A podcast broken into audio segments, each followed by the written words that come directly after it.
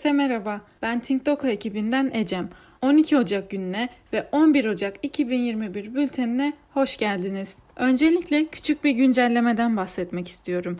Bundan sonra her pazartesi, çarşamba ve cuma günü çıkan bültenlerimizin ertesi günü bu bültenleri podcast olarak yayınlayacağız. Böylece podcast süremizi kısaltmış fakat haftanın günlerine dağıtmış olacağız. Öyleyse sizi daha fazla bekletmeden gelin hem son bültenimizden bugüne hem de tarihte bugün neler olmuş inceleyelim. Öncelikle şu bilgiyi vermek istiyorum ki biliyorum herkes WhatsApp gelişmeleri konusunda çok meraklı.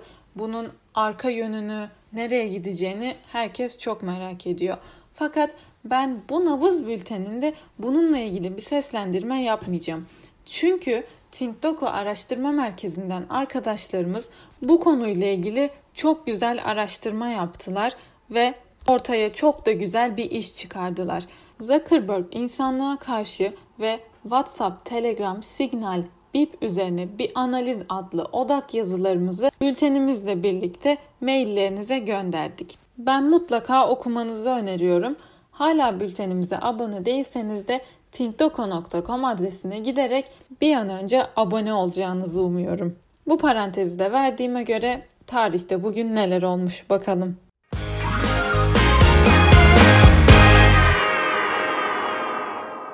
...11 Ocak 1922 insülin diyabet tedavisi için ilk kez insan üzerinde kullanıldı. 14 yaşındaki Kanadalı Leonard Thompson insülin tedavisine başlanan ilk insan oldu. 11 Ocak 1964 ABD Başkanı Luther Terry sigaranın insan sağlığına zararlı olduğunu bildiren ilk hükümet raporunu açıkladı.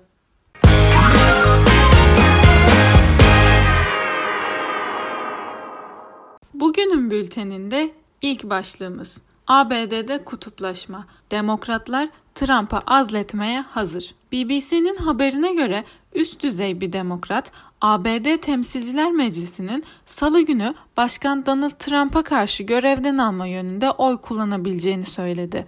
Demokratlar Başkan Trump'ın geçtiğimiz hafta yaşanan ve 5 kişinin ölümüyle sonuçlanan kongre baskınında sorumlu olduğu ve bir bedel ödemesi gerektiği görüşünde. Peki ya bu neden önemli? ABD Kongresi'nin alt kanadı olan Temsilciler Meclisi'nde böyle bir adım planlansa da Demokratlar Trump'a yönelik bu girişimi seçilmiş başkan Joe Biden'ın görevdeki ilk 100 günü dolmadan Senato'ya iletmek istemiyor. Temsilciler Meclisi Demokrat Parti Grup Başkan Vekili James Salburn seçilmiş başkan Biden'ın görevdeki ilk 100 gününde ajandasını uygulamaya odaklanması gerektiğini söylüyor. Bu ajanda içerisinde koronavirüsle mücadele, yeni kabinenin göreve başlaması, ekonominin tekrar normalleştirilmesi gibi başlıklar bulunuyor.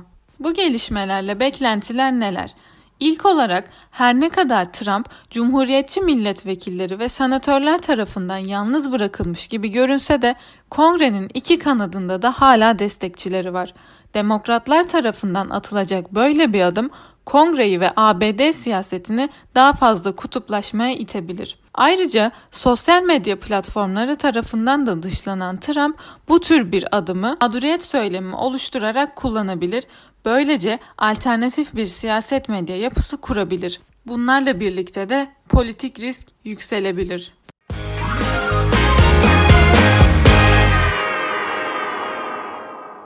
Rusya jeopolitiği Rusya elektronik vize işlemlerini durdurdu. Rusya, Covid-19 pandemisi yüzünden elektronik vize işlemlerini ikinci bir emre kadar askıya aldığını duyurdu. AB, Çin ve Hindistan vatandaşlarının yanı sıra birçok ülke vatandaşlarının 1 Ocak 2021'den itibaren elektronik vize işlemlerinin imkanlarından faydalanması bekleniyordu. Küresel liberal düzenin saç ayaklarından birisi olan insan dolaşımının kısıtlanması pandeminin en büyük etkilerinden birisi. Hava yolu ulaşımının kısıtlanması ve devamında hava yolu ulaşımına bağlı endüstrilerin ve uluslararası ticaretin akamete uğraması büyük bir sorun. Bilhassa uluslararası ticaretin aksaması Rusya'nın jeopolitik iddiasına zarar verebilir. Aynı zamanda Rus nüfus alanındaki ülkelere benzer uygulamaların yansıması Rus ekonomisinin zarar görmesi ve politik riskin yükselmesi de beklentiler arasında.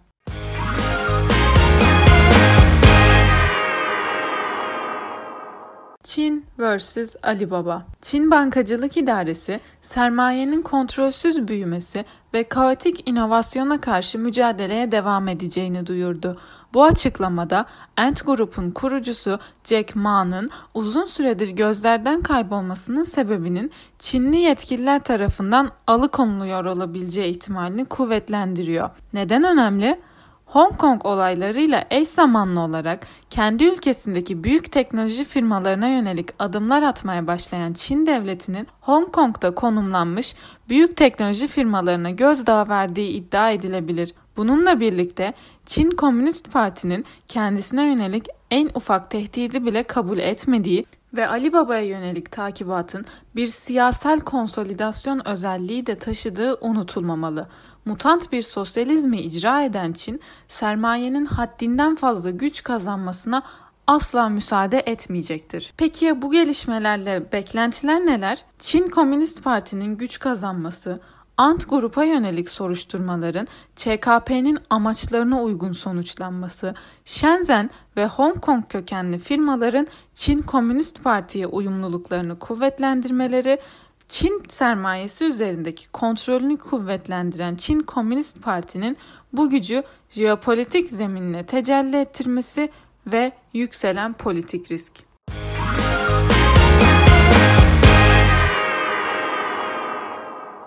Sırada tüm ilgi çekiciliğiyle kripto ekonomi var. JP Morgan, Bitcoin'in borsa yatırım fonuna girmesi kısa vadede fiyatları düşürür dedi. Bitcoin'in borsa yatırım fonuna girmesi uzun vadede mutlaka fayda sağlayacak olsa da kısa vadede kurumsalların Bitcoin hareketliliğini arttırıcı ve Bitcoin pazarına giriş yolunda kurumsallara bir alternatif sağlayacağı için Bitcoin fiyatlarına kısa vadede zarar verebilir.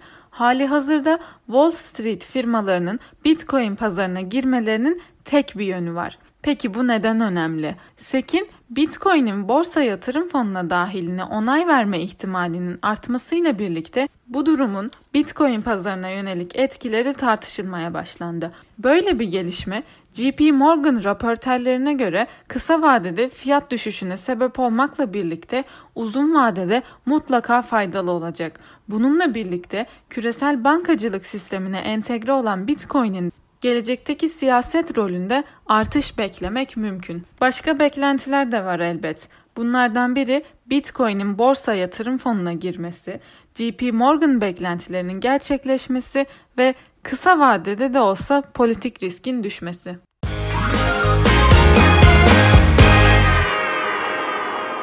Bugünün son başlığı ise Körfez'den.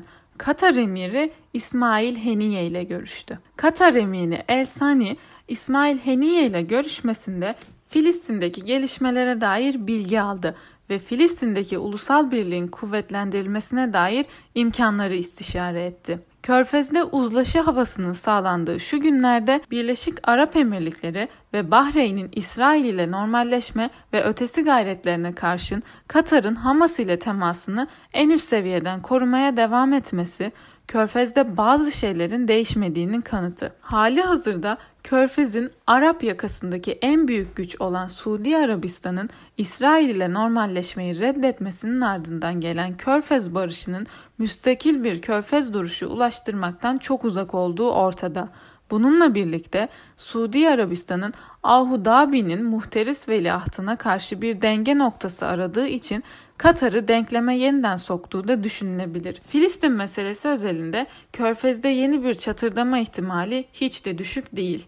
Diğer beklentilerimiz ise şu şekilde. Katar ve Birleşik Arap Emirlikleri arasında rekabetin soğuk bir şekilde devam etmesi ve bu iki ülkenin davranışlarının uluslararası ilişkiler literatüründeki küçük devlet davranışı tanımlamasının yeniden okunmasına sebep olması. Aynı zamanda Suudi Arabistan'ın Körfez'deki başat rolünden daha da uzaklaşması ve son olarak durağan politik risk.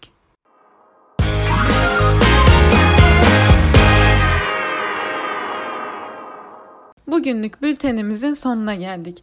Beni dinlediğiniz için teşekkür ederim. Umarım siz de dinlerken benim kadar keyif almışsınızdır. Dünyayı anlamlandırmak için bültenlerimizi takip etmeyi unutmayın. Bir sonraki podcast'imizde görüşmek dileğiyle. Hoşçakalın.